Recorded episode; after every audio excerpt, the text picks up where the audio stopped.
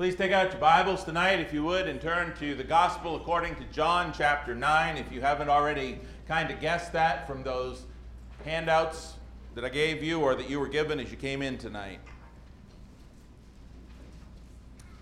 This past Wednesday evening, I had the privilege of being in Pryor and being a part of their Wednesday night summer series on the miracles of Jesus. And the one that I had the privilege of presenting was about the boy born blind in John chapter 9. It's one of my favorites because as we discuss it, you will see that there's a lot of essential insights and practical applications for today's Christian. In fact, I'm going to supply you with about a dozen, and they're all on that sheet with some room to take a few notes, other references that will be coming along with that. As I said, I love this because it's got a lot of application for us. If you'll begin with me in John chapter 9, open to that passage, first thing I'd like to point out is not only is this whole account about this boy born blind unique to the gospel according to John, but it is also the only recorded instance of someone being healed who was blind from birth in the entire scripture. That's alluded to sort of in John 9:32, but we'll get there later. The essential insight and practical application number 1 has to do with the fact that this incident comes immediately on the heels of the religious leaders in the temple wanting to stone Jesus. But even with such overwhelming personal problems, even though they wanted to stone him, Jesus' first concern was not for himself, but he's looking for the opportunity to alleviate somebody else's sufferings instead. If you will notice, it says in John 8 and verse 59 Then they took up stones to throw at him, but Jesus hid himself and went out of the temple, going through the midst of them, and so passed by. Chapter 9 and verse 1 says, And as he passed by, or now as Jesus passed by. This is immediately on the heels of them wanting to stone him.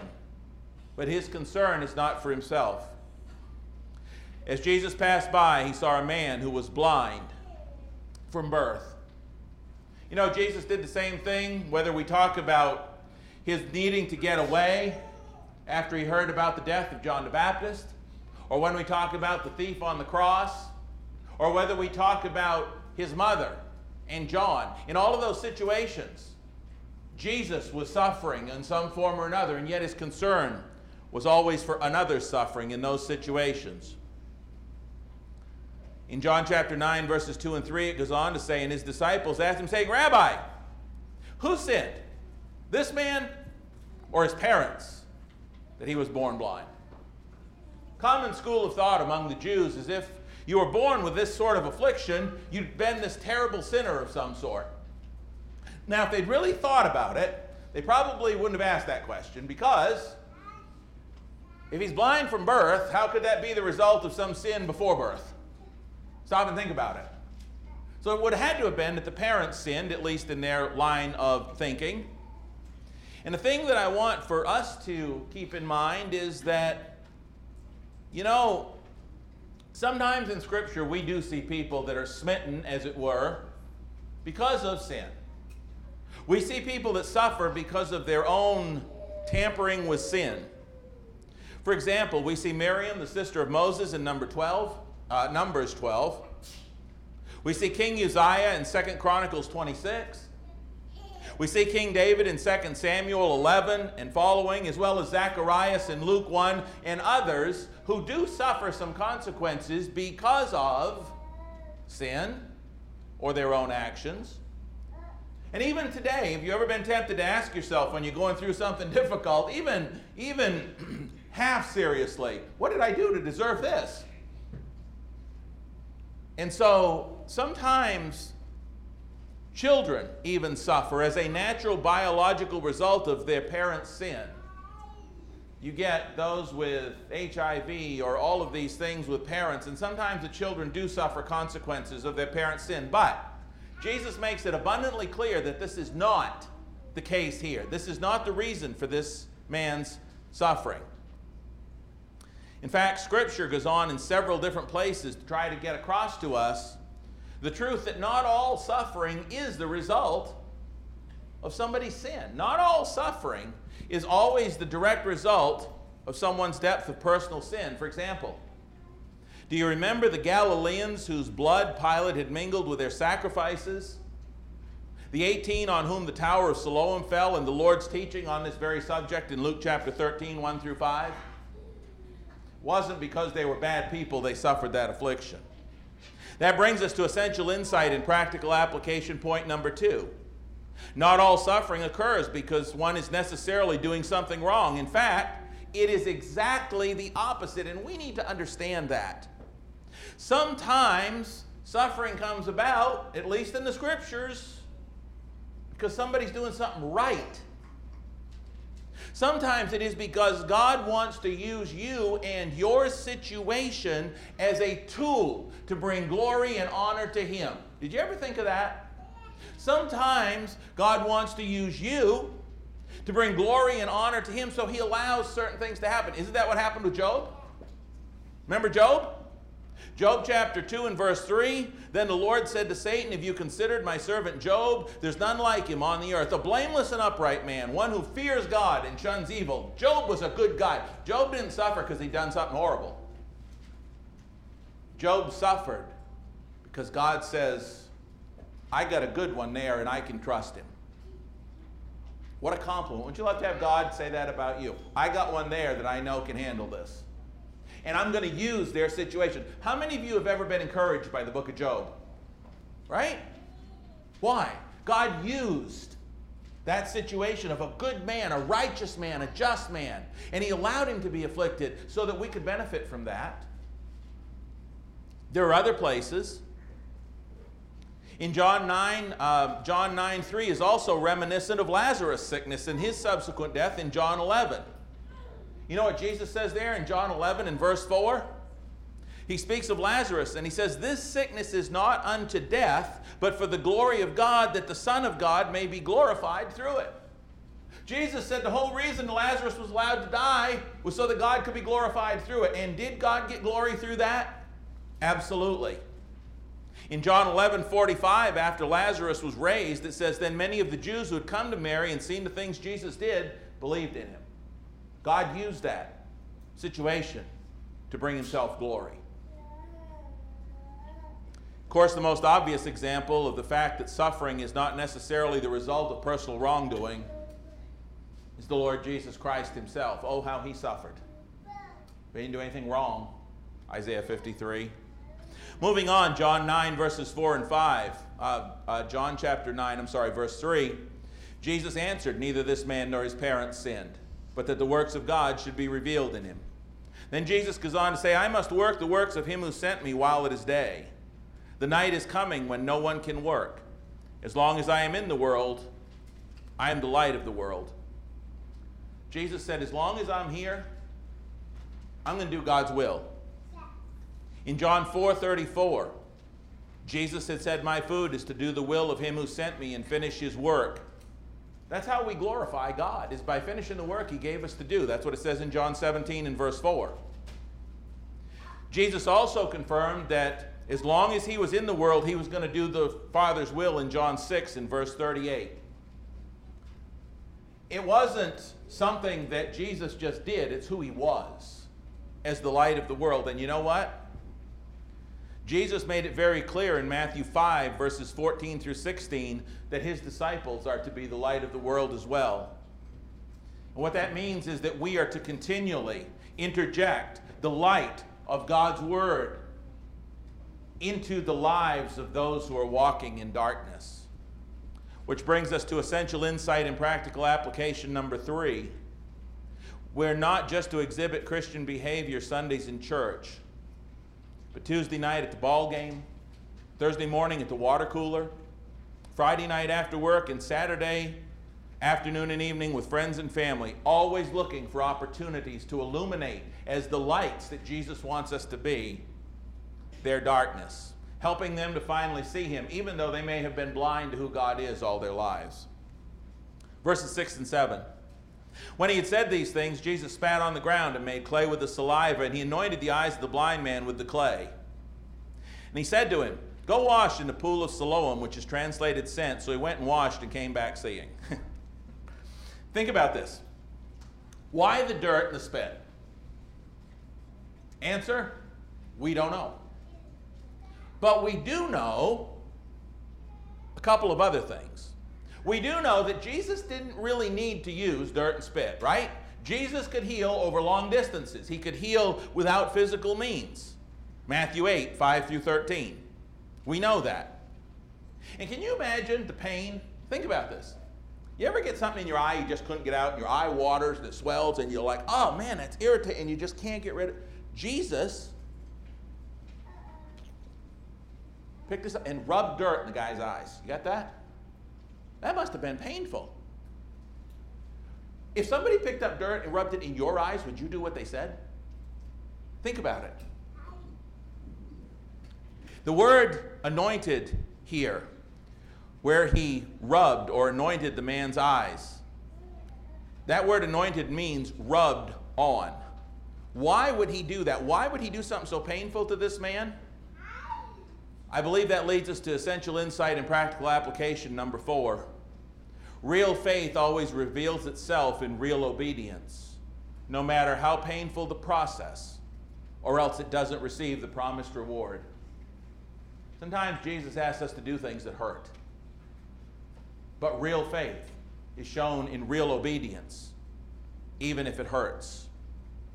I'm telling you, it took some real faith to go and do what a guy told you to do who's just put dirt in your eye. But this is not dissimilar to some of the things as we read Hebrews 11 that we see that those had who did things by faith. As we consider the lives of some of those great heroes of the faith in Hebrews chapter 11 Abel, Noah, Abraham, Moses, they went through some painful experiences. By faith, they did some things that cost them. It's also worthy to note that there was nothing supernatural in the dirt, it was just dirt. There was nothing supernatural in the spit, even though it was Jesus's. There was nothing magical in the water of that particular pool. Anything that any more than there was anything magical or supernatural in the waters of the Jordan where Naaman was told to go dip any more than there's anything magical in the water of the baptistry where we're told to go and be immersed for the forgiveness of our sins. There's nothing magical in the water, it's just simply that we obey God because that's what God said. And when we obey God, God blesses us. This young man, nothing magical in the dirt. He just went and did it. Verses 8 and 9. Therefore, the neighbors and those who previously had seen that he was blind said, isn't this he who sat and begged? Someone said, This is he. And others said, He's like him. He said, I'm he. that brings us to essential insight and practical application number five. when one has enough real faith to respond in real obedience to God's requirements to obtain divine cleansing, the changes can be so startling as to even make former friends and acquaintances question who this new person actually is. When we come out of that water, we should rise up to walk in newness of life that doesn't look anything like the old person. And when we've been divinely cleansed, there are other passages such as 2 Corinthians 5, 14 through 17. If anyone is in Christ, he's a new creation. Other passages such as 1 Peter 4, 1 through 5, that talks about how your former friends just aren't going to understand this new life. You'll be unrecognizable. When this man confirmed his identity, they finally realized hey, it's him. Look at verses 10 through 12. Therefore they said to him, How were your eyes opened? He answered and said, A man called Jesus made clay and anointed my eyes and said to me, Go to the pool of Siloam and wash. So I went and washed, and I received my sight. They said to him, Where is he? And he said, I do not know. That brings us to essential insight and practical application number six. Always be ready to give a defense to everyone who asks you a reason for the hope that is in you. 1 Peter 3 and verse 15. And do not be afraid to say, I don't know.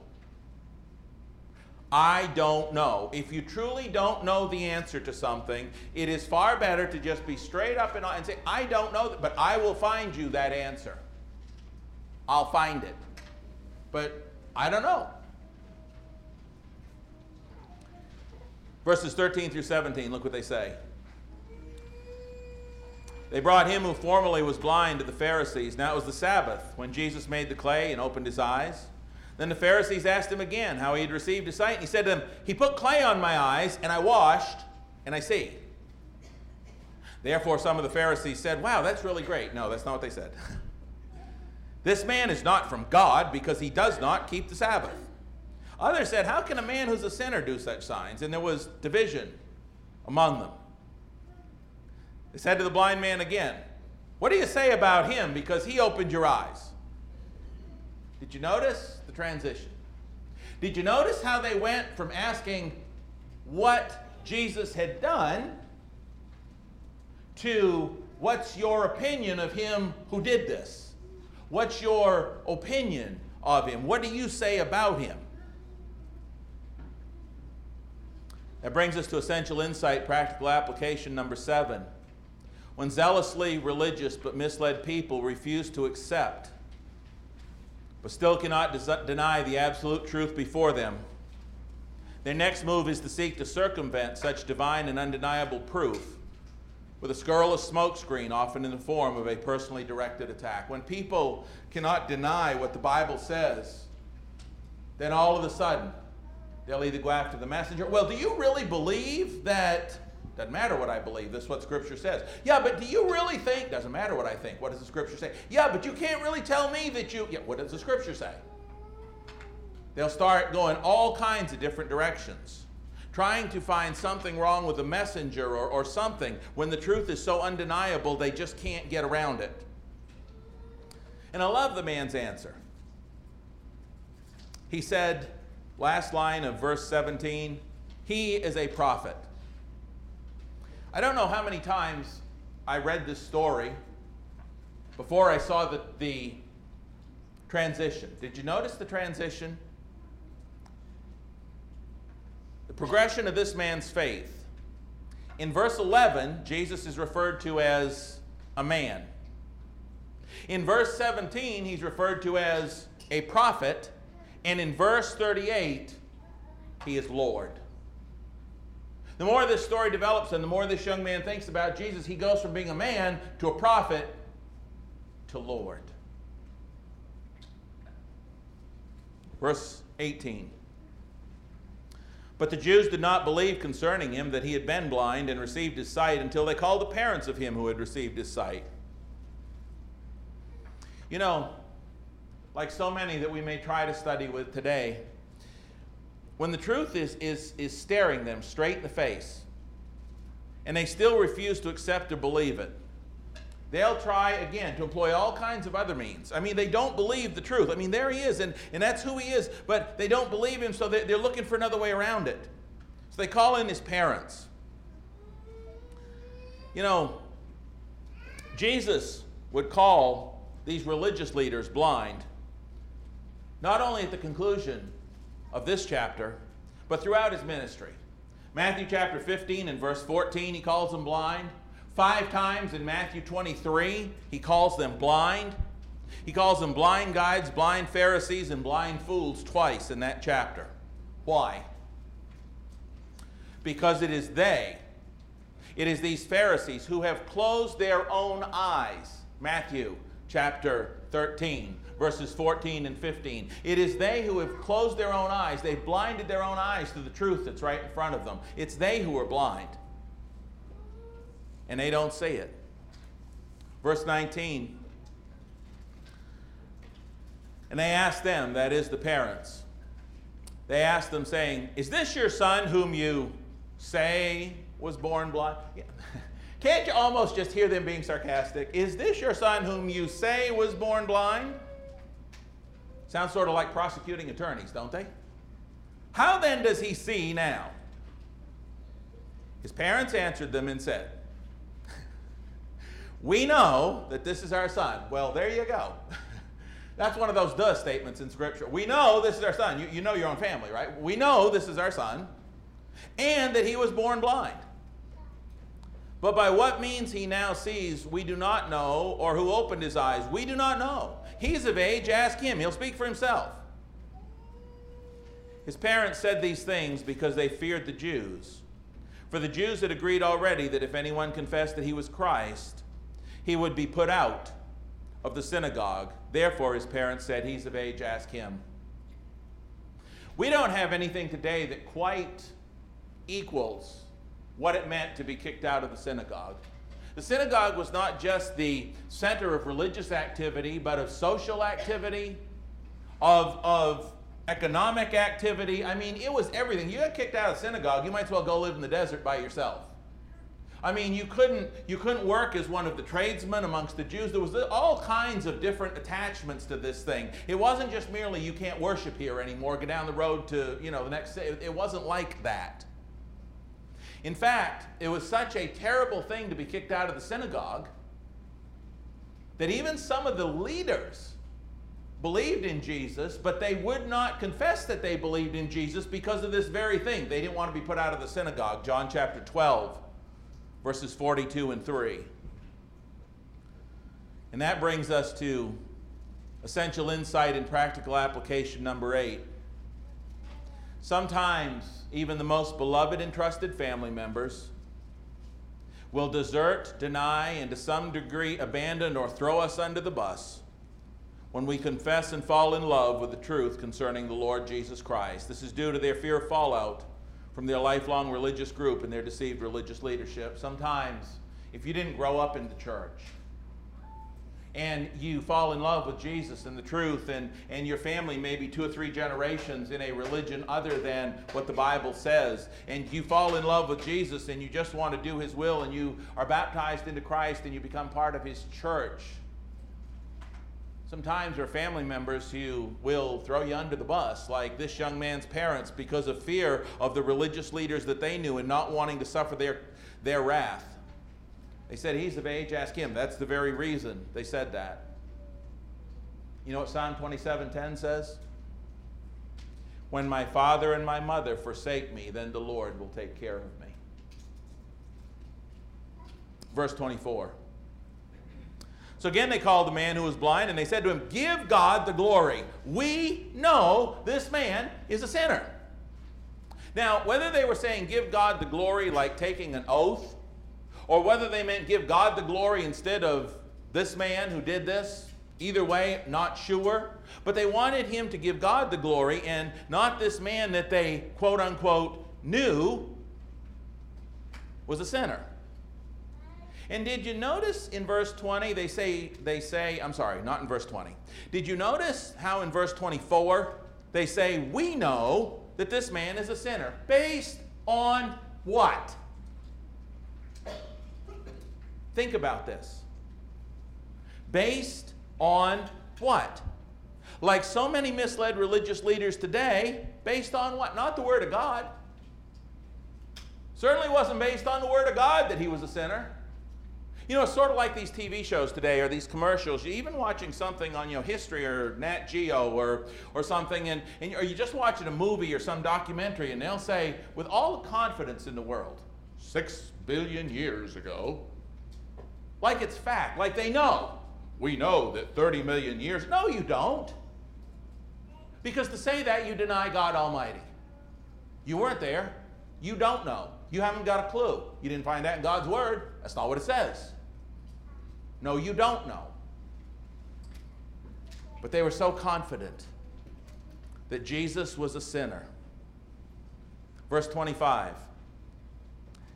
This young man answered and said, Whether he's a sinner or not, I do not know. One thing I know, though I was blind, now I see. I love this young man's attitude. That brings us to essential insight and practical application number nine. When confronted by hostile religious forces, do not get caught up in their slanderous, emotional, or evasive maneuvers. Simply stick to the facts. Just stick to the truth of God, the whole truth of God, and nothing but the truth of God. Just stick with the Word of God. Don't get carried away in all of that other stuff. This man, he said, Look, I don't know if he's sin or not, but I'm going to tell you what I do know. I can see you now.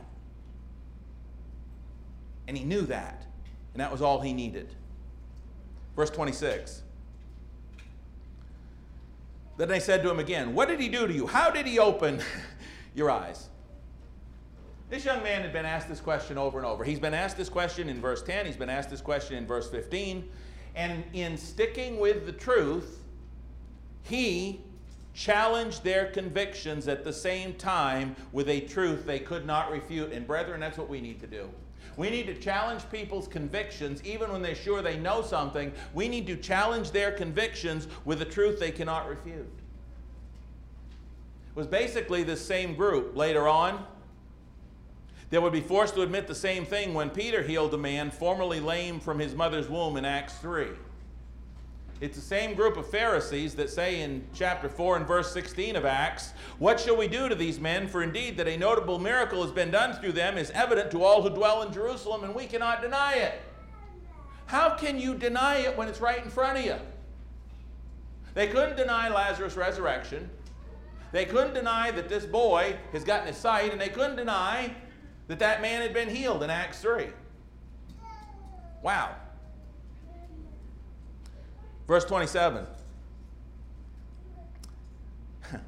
he answered them, I told you already, and you did not listen.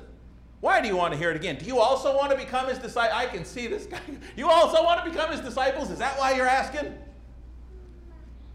Like I said, I think he'd had about enough. He knew what he knew. And this brings us to essential insight and practical application number 10. This one is a very difficult to accept but no less essential truth than any of the others, and that is this. There comes a time when we must understand that cer- certain people, and especially some of the staunchest, most zealous, devout, and deceived religious leaders, are just not going to listen to the truth of God that we have for them. And it's time to stop casting our pearls before swine. And I know that's hard, but that's what Jesus said. Wipe the dust off your feet and move on. Matthew 7, verse 6. Matthew 10, verse 5 through 23. I want us to understand that Jesus not only taught those strong words, Jesus lived them. Jesus went through something very similar to this with Herod in Luke 23, 8 through 11. Herod wanted him to perform some trick, and Jesus just wasn't going to do it because he knew that's all Herod wanted. Herod wasn't interested in truth, so he didn't bother. The Apostle Paul did the same thing with the people of Pisidian Antioch, according to Acts 13 44 through 46. Paul didn't judge those people unworthy of eternal life. He said, Because you reject the word of God, you judge yourselves unworthy of eternal life. And he said, We're going somewhere else. We also are told to do the same thing Titus 3 9 through 11 and 2 John 9 through 11. Look at verses 28 and 9. Then they reviled him and said, You are his disciple, but we are Moses' disciples. We know that God spoke to Moses, and as for this fellow, we do not know where he is from. Again, we know, we know. They didn't know anything. But they were convinced they did. The fact is, as if they had truly believed in Moses, They'd have believed in Jesus, John 5, verses 45 through 47. But they didn't even believe in Moses, whom they claimed to, because Jesus had said earlier in his ministry, if you did, you'd believe in me, but they didn't. And you know, it's like so many religious leaders today who claim to believe the scriptures. Listen, if they did, if they truly believed the scriptures, they truly knew the scriptures and believed them, they'd all be part of the Lord's church, wouldn't they? Because the Lord's church is the one in scriptures. They'd all believe that baptism is essential for salvation because that's what the scripture says, right? And by faith, we accept what the scripture says and then we do it. That's what faith is. But unfortunately, these folks here, like so many today, know not the scriptures nor the power of God. Matthew 22, verse 29. Look at me in verse 30. The man answered and said to them, Why, this is a marvelous thing. I wonder, sometimes I'm telling you, I'd like to been there to heard the voice, the voice, and the way it come out. Why, this is a marvelous thing that you do not know where he is from, yet he has opened my eyes. I love the way Brother Lonnie Ritchie, in his layman's simple commentary on the New Testament, illustrates or paraphrases this young man's words. He said, I kind of think this is the idea of the young man's response. Let me read it to you. The really amazing thing about this whole affair is not so much the miracle of healing as it is your ignorance. You boast of your great knowledge, but you are completely ignorant of this man who made me see. This proves beyond doubt that you are not the wise and learned people you claim to be, because if you were, you of all people would know that no one, or would know that one who can do what Jesus has done must be from God. And, and he says that's kind of what he thinks that this young man was trying to get across to them. Look at verses 31 through 34. He continues. Now we know that God does not hear sinners, but if anyone is a worshiper of God and does his will, he hears him. Since the world began, it has been unheard of that anyone opened the eyes of one who was born blind. If this man were not from God, he could do nothing. They answered and said to him, You're completely born in sins, and are you teaching us? And they cast him out. Brings us to practical application number 11 when highly educated but still thoroughly deceived religious leadership cannot deny the simple message of God in all of its truth, they will without fail turn their attention to destroying the messenger. They couldn't argue what had been done, so they threw this guy out. They will resort to put downs and personal attacks. Think about it Jesus, Stephen, Peter, Paul, Jeremiah, the apostles, and the prophets and all of those the Jews had persecuted for centuries serve as examples of this very truth, of this very application. When people cannot deny the message, they'll go after the messenger. And you know what? Jesus said you and I would face the same thing. John chapter 15, verse 18 through chapter 16, verse 3. Moving on to John 9 35. Jesus heard that they had cast him out, and when he had found him, he said to him, do you believe in the Son of God? There's something in this verse that I don't want one of us to miss tonight. This verse is so crucial. It's easy to read right over it. Don't miss this verse. In John 9, in verse 35, it says very, very clearly, and when he had found him, he said to him. You know, it's hard to read that and not get the idea that Jesus went specifically looking for this guy. He didn't just happen to bump into him on the street. When he had found him indicates that Jesus had conducted a determined and deliberate search for this young man who had paid such a high price for his defense of the truth. Brings us to essential insight, practical application number 12. Jesus always rewards the personal sacrifices don't miss this, church. The personal sacrifices of those who maintain their faithfulness to Him and His truth, no matter the personal cost or consequences. Mark chapter 10, verses 29 and 30. As Hebrews 11:6 promises us, he who comes to God must believe that he is and that he is a rewarder of those who diligently seek him. verses 36 through 38.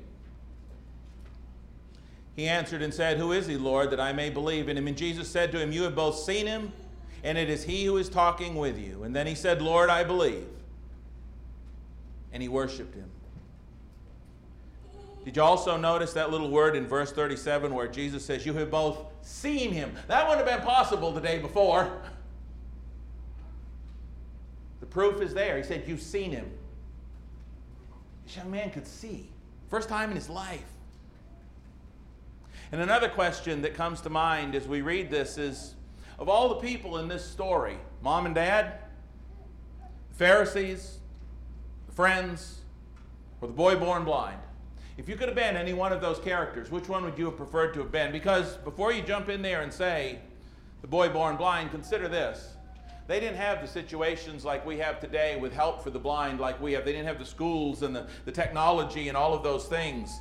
Service dogs. They just didn't have any of those sorts of things to help folks who were blind. And this poor blind person must have taken all their life that, that they'd done some great sin or their parents had. That was the way they reasoned. And maybe they were a beggar all their life. Certainly, we see blind beggars in the scripture because that's about all they could do. And, and so, what a, what a limited life this young man must have led from birth. From birth. But if I look at all the characters in this story, even having said all that, you know who I'd rather be? The young man born blind. You know why? Because he's the only one in the entire story who sees Jesus for who he truly is and winds up worshiping Jesus Christ. And that's worth everything. He's the only one that we see in this story who truly worships Jesus. And Jesus said, verse 39 For judgment I have come into this world, that those who do not see may see, and that those who see may be made blind. Then some of the Pharisees who were with him heard these words, and they said to him, Are we blind also? For me, that's the second duh question or comment. You got to remember, these religious leaders look down their noses at everybody else. They consider themselves to be the most learned, righteous, upstanding religious people on the planet. Luke 18, 9 through 14, and others. And, and maybe they said it with some sarcasm. Are we blind also? Rhetorical question, because we know we're not, but we'll throw it out there.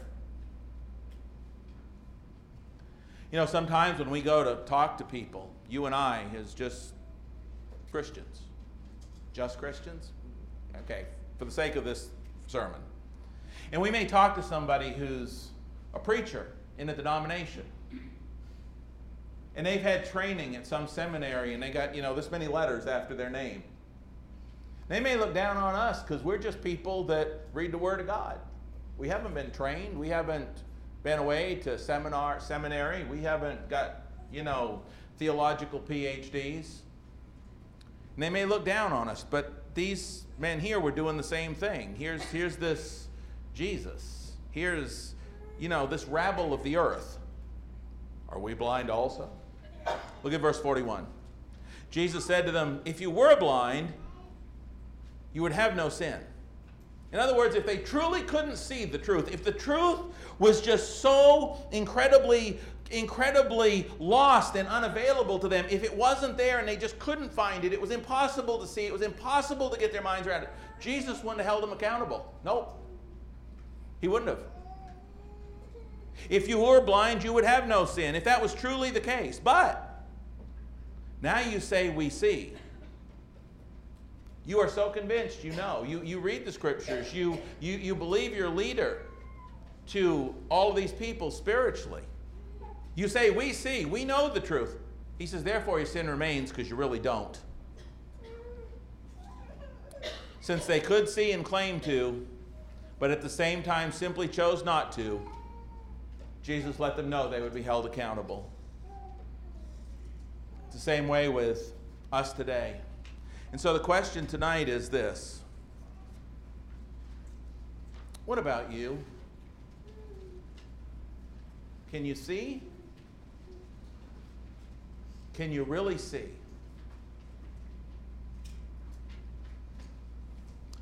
If you're here tonight and you have never been baptized into Christ for the forgiveness of your sins, you've never repented of your sins, uh, never repented, I'm sorry, never changed your mind and decided, I'm going to follow God. If you've never done that and been baptized for the forgiveness of your sins, can you see Acts 2.38, Acts 22.16, Matthew 28, 18 through 20? Can you see what the Lord said? You got to do that. It's there, it's clear, it's unmistakable. If you've never done that, we'd love to have you be born again of the water and the Spirit tonight by being baptized into Christ for the forgiveness of your sins. If you've already done that and you're one of God's people, and please keep in mind this lesson. Let us never get to the point where we, we know that we can see, but what we see is not what God said. Let us always study the scriptures and be strong and be prepared to give an answer you need the prayers of the church to be stronger, or you would be baptized into Christ, we're going to stand and sing a song and invite you to come down this center aisle and let, let your needs be known. Please do so as we stand and sing.